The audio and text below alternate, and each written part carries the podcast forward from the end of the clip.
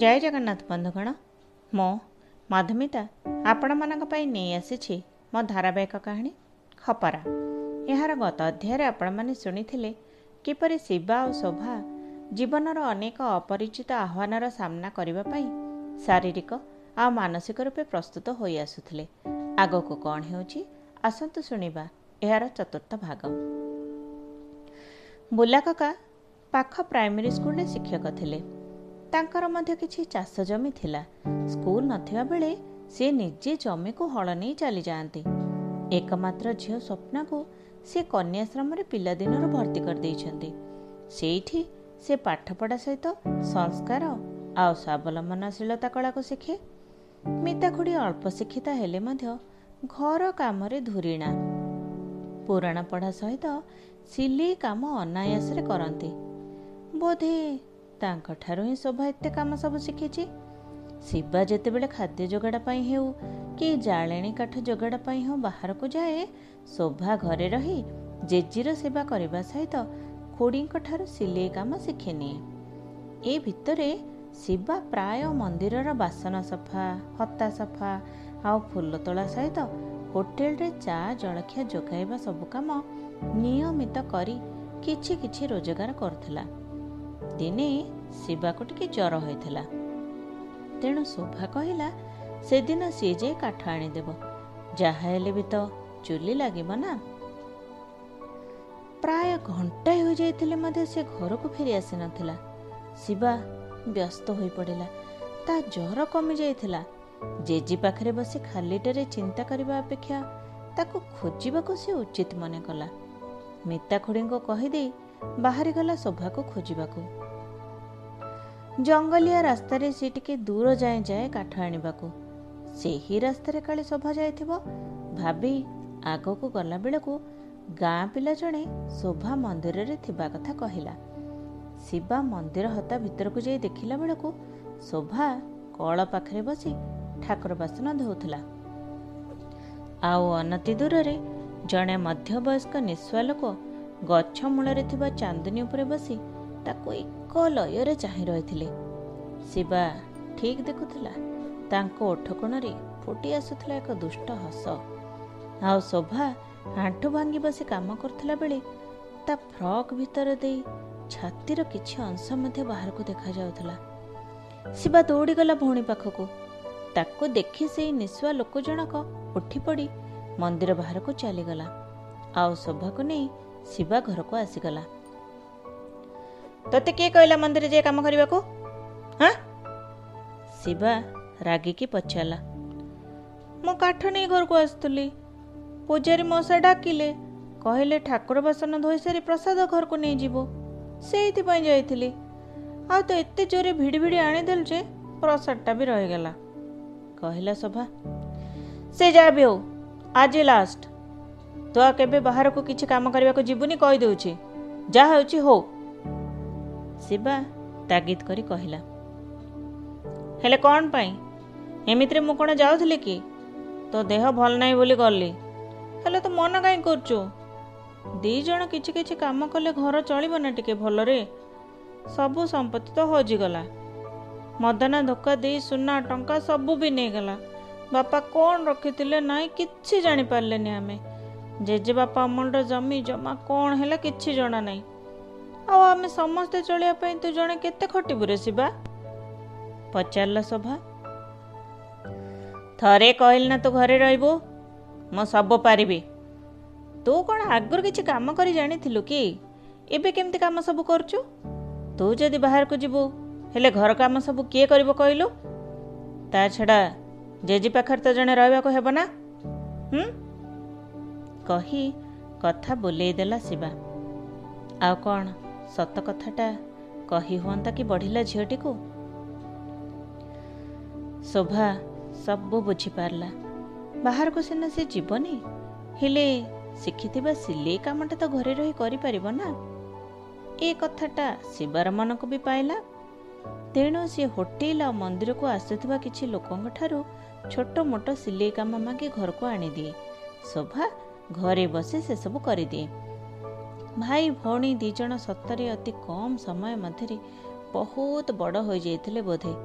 କିଛି ଦିନ ତଳେ ଦୁନିଆ ବିଷୟରେ ଅଜ୍ଞ ଥିବା ଶିବା ଆଜି ନିଜର ଦୁଇ ଛୋଟିଆ ହାତରେ ଦୁନିଆକୁ ହିଁ ସାମ୍ନା କରିଚାଲିଛି କାମ ଧାମ କିଛି ଜାଣିନଥିବା ଶୋଭା ଆଜି ପୋଖତ ଗୃହିଣୀ ପରି କାମ କରିବା ସହିତ ଜେଜିର ଯତ୍ନ ନେଇପାରୁଛି ଯାହା କେହି ଶିଖେଇ ପାରେ ନା ତାହା ସମୟ ହିଁ ଠିକ୍ ସମୟରେ ଆରାମରେ ଶିଖେଇ ଦିଏ। ଆଉ ସମୟର ଗତି ବି କାହା ପାଇଁ ଅଟକିଯାଏ ନା। ଏଇ ଯେମିତି ଦୁଇ ଦିନ ତଳେ ସନ୍ଧ୍ୟା ହୋଇ ଆସୁଥିଲା। ଶିବା ନିଜ କାମ ସାରି ଘରକୁ ଆସି ଭଉଣୀ ସିଲେଇ କରିଦେଇଥିବା କିଛି କପଡ଼ା ଭାଙ୍ଗ କରି ରଖିଦେଉଥିଲା ପରଦିନ କାମକୁ ଗଲାବେଳେ ସାଙ୍ଗରେ ନେଇଯିବ। ଆଉ ସେତିକି ବେଳେ ଶୋଭା ବାଡ଼ି ପାଖରୁ ଭାରି ଜୋରରେ ଚିଲେଇବାକୁ ଲାଗିଲା।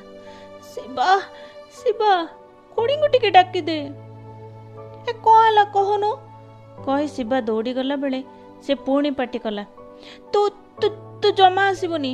ଯା ଖୁଡ଼ିଙ୍କୁ ଜଲ୍ଦି ଡାକିଦେ ପ୍ଲିଜ୍.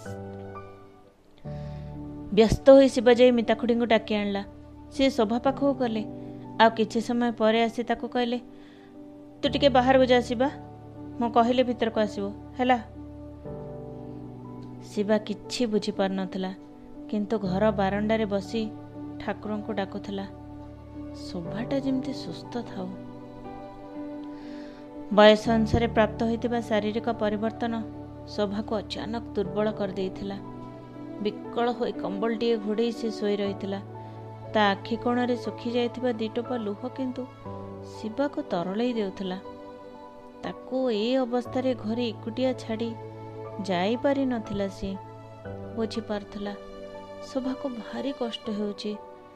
ଆଉ ଏଇ ସମୟରେ ବୋଧେ ସେ ମାଆକୁ ବହୁତ ଖୋଜୁଛି। ଜେଜି ହେଲେ ଭଲ ଥାଆନ୍ତା କି? ଶିବା ଥରେ ଜେଜି ଆଡ଼କୁ ଦେଖିଲା। ବିଚାରୀ ଏଇ ଦୁଇ ବର୍ଷ ଭିତରେ କଙ୍କାଳଟିଏ ପରି ହୋଇଗଲାଣି। ଦିନେ ସେଇ ଗାଁରେ ସାହୁଆଣୀ ଡାକ ଶୁଣିଥିବା ବୟସ୍କା ମହିଳା ଜୀବନର ଶେଷ ଯାତ୍ରା ସମୟରେ ସେ ଯେ ଏତେ କଷ୍ଟ ପାଇବ ଏକଥା କଳ୍ପନା ବାହାରେ ଥିଲା। ଜେଜି କିନ୍ତୁ ଅଧିକାଂଶ ସମୟରେ ଗୋଟିଏ ନିର୍ଦ୍ଦିଷ୍ଟ ଦିଗକୁ ଚାହେଁ ଯେଉଁଠି ଗୋଟିଏ ପୁରୁଣା ଘଣ୍ଟା ଥୁଆ ହୋଇଥାଏ।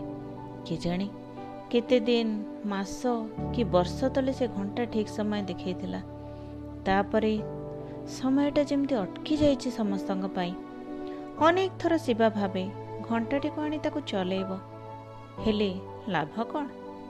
ବରଂ ବନ୍ଦ ହୋଇ ରହିଥିଲେ ଟିକ୍ ଟିକ୍ ଶବ୍ଦ କରି ସୂଚେଇ ପାରିବନି। ଯେ ସେ ତା ବାଟରେ ଆଗେଇ ଚାଲିଛି ଆଉ ଶିବା ବୋଧେ ପଛରେ କେଉଁଠି ଅଟକି ଯାଇଛି ଶୋଭା ଶୋଇ ରହିଥାଏ ଖୁଡ଼ି ପଚାରିଲେ ଶିବା ରୋଷେଇ କରିଦେବି କିରେ ନା ଖୁଡ଼ି ମୁଁ କରିଦେବି ଦରକାର ହେଲେ କହିବି କହିଲା ଶିବା ଏଇ ପଡ଼ିଶା ଘର କକା ଖୁଡ଼ି ମଧ୍ୟ ସତରେ ଈଶ୍ୱରଙ୍କର ଅବତାର ବାପା ଆଉ ବୁଲା କକା ପିଲାବେଳେ ଗୋଟିଏ ସ୍କୁଲରେ ପଢ଼ୁଥିଲେ। ଆଉ ଜେଜି କୁଆଡ଼େ କକା ଖୁଡ଼ିଙ୍କ ବାହାଘର କରେଇ ଦେଇଥିଲା। ଖୁଡ଼ିଙ୍କ ଝିଅ ଜନ୍ମ ବେଳେ ନିଜେ ରାନ୍ଧି ବାଢ଼ି ତାଙ୍କୁ ବର୍ଷେ ଯାଏଁ ଖାଇବାକୁ ଦେଇଥିଲା। ସେତେବେଳେ ମଦନା ନଥିଲା।